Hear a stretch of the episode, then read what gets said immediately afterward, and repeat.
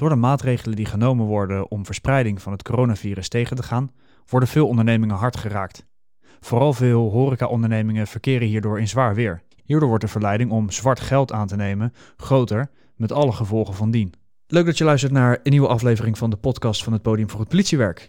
Mijn naam is Erik van der Zanden, naast me zit Sihem Atoug en vandaag hebben we het over ondermijning in de horeca. En daarom is bij ons aangeschoven Frans Pauli. Frans, welkom. Leuk dat je er bent. Dankjewel. Zou je willen beginnen met je even voor te stellen? Ja. Mijn naam is Frans Pauli, 64 jaar, werkzaam als coördinator van het horecateam, team Jan Hendrikstraat in de eenheid Den Haag. Dat doe ik inmiddels niet meer fulltime, maar 2 dagen. Buiten dat ik coördinator horecateam ben, heb ik ook een eigen bedrijf. En geef ik les bij opleidingsinstituten. Ja, ik geef inmiddels een 5-tal opleidingen, waarvan ondermijning er 1 is. Ik heb die opleiding ook voor dat instituut geschreven. Een enorme uitdaging en ondermijning heeft echt mijn aandacht en is inmiddels mijn passie geworden. Ja, Mr. Horeca wordt je ook wel genoemd hier aan de Jan Hendrikstraat. Ja, eigenlijk sinds 2003 doe ik alles eigenlijk wat met politie en horeca te maken heeft. Even een paar jaartjes ertussenuit geweest als wijkagent B, maar toch weer teruggegaan naar mijn oude passie horeca. Dus inderdaad, ik loop al wat jaartjes mee en ik heb een enorm netwerk opgebouwd. En dat komt omdat ik altijd een verbinding zoek. Fairplay is bij mij een keyword, want dan houd je het het langste vol met elkaar. Dus in die zin, Mr. Horeca ja, maar ook door een stukje ervaring. Je zegt, je hebt je vooral verdiept in ondermijning in de horeca. Ja. Ondermijning is een woord dat we heel veel terug horen tegenwoordig. Ja. Kun je daar iets meer duiding aan geven? Ja. Nou, ondermijning is eigenlijk een containerbegrip. Tegenwoordig zit daar zo ontzettend veel onder. Ik bedoel, laatstelijk nog de martelcontainers, Encrochat, het onderzoek Les 26 Le Monde, witwassen, seksuele uitbuiting, mensenhandel, je kan het zo gek niet opnoemen. Alles wordt onder de paraplu, want het is een paraplubegrip, ondermijning. Uiteindelijk heeft het allemaal te maken met criminele invloeden gewoon in de samenleving. Frans, wat doe jij met het onderwerp ondermijning concreet? Vanuit mijn functie als coördinator van het horecateam, eigenlijk het hele horecateam. Ik heb een ontzettend fijn team om me heen, stuk voor stuk professionals. Zijn we altijd bezig met ondermijning. We zijn altijd om ons heen aan het kijken, de signalen aan het oppakken. Van waar we eventueel ondermijning kunnen constateren. Ik kan zeggen, dat is heel lastig. Ja, de heren en dames criminelen hebben over het algemeen hebben ze het goed voor elkaar. Hun zaken hebben ze goed voor elkaar. Zij hebben ook de financiën om bepaalde zaken goed voor elkaar te hebben. En wij als overheid lopen daar meestal wel achteraan. En hebben dan toch iets wat beperktere mogelijkheden. Maar we zijn een inhaalslag aan het maken. Maar in mijn dagelijkse werk, zeg maar, als coördinator van het horecateam, is dat eigenlijk dagelijkse kost. Wij kijken altijd om ons heen of we signalen oppikken waar we eventueel een ondermijning uit kunnen halen. Maar ik zeg het is heel lastig. Je gaf aan dat je mensen traint op het gebied van ondermijning. Je hebt een hele mooie map voor je liggen. Wat neem je in grote hoofdlijnen door met cursisten? Ik ben begonnen met het schrijven van de syllabus met 19 hoofdstukken. Inmiddels zit ik aan 26 hoofdstukken. Laatstelijk dan het onderzoek 26 Le Monde, maar ook de criminaliteit in woonwagenkampen en dat soort zaken. Dus eigenlijk alles wat onder dat containerbegrip ondermijning te pakken is, dat zit in die opleiding. We gaan vandaag specifiek in op ondermijning in de horeca. Waarom is de horeca een geschikte branche voor ondermijning? Nou, je moet het zo zien. Ondermijning in horeca is al van ver in de vorige eeuw. Het is nooit anders geweest dat er zwart geld in de horeca in omloop was. 40 jaar geleden was de definitie van ondermijning. Geld in de onderwereld verdiend, wordt witgewassen in de bovenwereld. Punt lange rust. Tegenwoordig is het anders.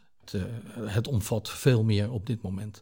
Horeca is dus, die is altijd al gevoelig geweest voor invloeden vanuit de onderwereld. Zwart geld wat wit gewassen wordt. En dat is, en nu zeker in deze periode met COVID, 15 maart, 5:30, de persconferentie, om 6:00 ging de horeca dicht. Op 1 juni is de horeca weer heel voorzichtig open gegaan. Maar er zijn heel veel horecabedrijven staan op het randje van omvallen of zijn al omgevallen. En dan word je dus heel kwetsbaar en dan word je dus interessant voor criminelen met zakken met geld. Hoe werkt het precies, het zwarte geld wat de horecaondernemingen ingaat? Nou, dat is heel simpel. Dat zijn criminele investeerders. En als ik het nu even toespits op de COVID-situatie, dan komt gewoon een crimineel die een hele tas met zwart geld heeft. Meestal is dat ook cash. Die gaat dan naar een horecaonderneming toe maakt contact, doet zich voor als een weldoener.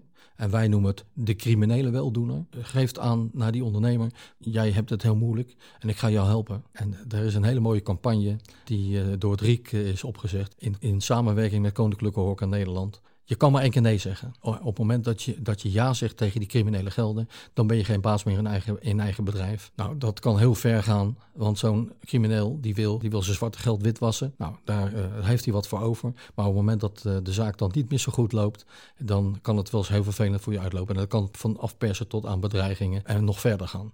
Dus ze zoeken als zeg maar weldoener, zoeken ze contact met die horeca. Gaan op basis van ik meen het goed met je, maar vervolgens gaat het alleen maar om eigen gewin en om gelden die in de criminaliteit verdiend zijn, om die wit te wassen. En het gaat helemaal niet om die ondernemer, het gaat puur om de crimineel. Het is eigenlijk manipuleren van horecaondernemer. Dat is natuurlijk zo. Ze maken gebruik van de zwakheden van een horecaondernemer. En er zijn ook zat criminelen die al horecabedrijven hebben overgenomen. Kijk, ik heb daar in mijn opleiding een signalenboekje gemaakt. En daar staan ook signalen die je op kunt pakken, gewoon vanuit de werkvloer, die heel treffend zijn en waar je dus aan kan herkennen dat er al criminelen in de horeca zitten. Bijvoorbeeld bedrijven die overgenomen zijn, waar nooit klanten komen, maar wel 2 keer per jaar een verbouwing hebben, maar die wel opgeven dat ze 1,5 miljoen omzet hebben gehad, terwijl er nooit klanten zijn. Die signalen die heb ik dan ook in mijn opleiding verwerkt, met als bedoeling om in ieder geval de mensen op de werkvloer. Ik geef heel veel les aan buitengewoon opzoekersambtenaren en toezichthouders bij gemeenten. Maar mijn doel is en mijn passie en missie is om het ook binnen de politieorganisatie op het niveau te krijgen waar het in mijn ogen thuis hoort. Mensen die in het publiek domein aanwezig zijn, om die in ieder geval te trainen, om signalen te kunnen herkennen en om ze dan bewust te maken van die signalen. Want ik neem even een zijstapje naar onze bekende en beste voetballer die we ooit gehad hebben, Johan Cruijff. Die zei, je gaat het pas zien als je doorhebt. Nou, dat is eigenlijk mijn drijfveer geweest, want ook in ondermijning, je gaat het pas zien als je het doorhebt. Als je die signalen herkent, dan kun je er ook wat mee. Er staat buiten kijf dat daar wel een vangnet moet zijn. Dat vangnet, dat moet binnen elke organisatie zijn. Want je kan als politieagent, maar ook als buitengewoon opsporingsambtenaar of toezichthouder, kun je niet zelf met zo'n ondermijningszaak aan de gang. Dat moet op een ander niveau weggezet worden. En daar moeten handen en voeten aan gegeven worden. En dat is voor mij altijd wel een voorwaarde, dat als ik les ga geven aan buitengewoon opsporingsambtenaren, toezichthouders bij gemeenten, dat er ook altijd een vangnet is en dat er in ieder geval een contactambtenaar ondermijning is. En jij zegt dus, je moet de signalen herkennen. Ja. Kun je ons meenemen in een aantal van die signalen? Nou, een aantal van die indicatoren, signalen die te maken hebben met malafide bedrijven en horeca. Dat is bijvoorbeeld betaling alleen contant toegestaan. Dat is in deze tijd gewoon niet meer denkbaar. Dure verbouwingen of aankopen, terwijl er geen klanten zijn, of minimaal klanten. Onduidelijkheid wie de baas of de leidinggevende is. Heel vaak wordt er gebruik gemaakt van stroommannen. Omdat een crimineel zo'n bedrijf niet op zijn eigen naam wil hebben, dan wordt er gebruik gemaakt van stroommannen. Nou, als je dan als horecateam of als politie of als gemeente een controle gaat doen, dan krijg je dus te maken met iemand die daar eigenlijk gewoon ingezet is, omdat hij geen antecedenten heeft. Want de crimineel kan de vergunning niet op zijn naam hebben. Dat soort zaken, daar kun je tegenaan lopen. Het is ontzettend moeilijk om daar een vinger achter te krijgen. Maar als je die signalen herkent, ik geef er nu een aantal, maar ik heb er wel een stuk of 20. Dan heb je de mogelijkheid om dingen te gaan zien. Je geeft aan dat je bewustwording wilt creëren op de werkvloer. Wat is de rol van de burger hierin? De rol van een burger is cruciaal. Alleen speelt angst een hele grote rol. Gelukkig hebben we de mogelijkheid om via Meldmisdaad Anoniem zaken aan te dragen. Maar dat gebeurt eigenlijk heel weinig. Er is toch een bepaalde angst, want die criminelen die schromen niet om, dat heb je gezien in het hele mokro-maffia-verhaal, dat er een advocaat, het fundament van de rechtsstaat, hebben ze geliquideerd. Dus burgers zijn daar uiterst voorzichtig in. De signaalfunctie van de burger is gewoon daar heel belangrijk in. Kunnen wij ook garanderen als mensen met anoniemlijn bellen, dat het ook echt anoniem blijft? Ja. Ik weet niet beter dat op het moment dat je Meldmisdaad Anoniem belt, dat het ook anoniem blijft. Als je dat namelijk niet doet, dan gaat niemand meer bellen. Mensen moeten dat vertrouwen hebben, want het begint meestal met een heel klein zaadje en het wordt een hele grote plant. Het kan met 1 meldetje kan een hele grote zaak opgelost worden. En dan worden die mensen echt wel benauwd dat hun naam bekend wordt met alle gevolgen van dien. Want nogmaals, wat ik al zei, die criminelen die schromen niet om mensen onder druk te zetten, te bedreigen of zelfs nog erger. Ik kan me voorstellen dat dat voor de horecaondernemer ook wel een pittige keuze is op het moment dat je door een crimineel benaderd wordt om even nee te zeggen. Hoe kun je er nu voor zorgen dat je als horecaondernemer hier weerbaar voor bent? Ja, dat is heel lastig, want er zijn mensen die, ik noem maar even bijvoorbeeld de exploitanten van gokautomaten. Dat zijn de horeca-watchers bij uitstek. Mensen hebben een neus voor het feit dat een onderneming slecht gaat. Dat kun je ook heel snel zien. En nu zeker. We zitten nu inmiddels in de tweede lockdown voor wat betreft de horeca. En het staat de ondernemers echt, het water staat tot aan de lippen. Ik heb zelfs al signalen gehoord dat wat grotere ondernemers ook al benaderd zijn.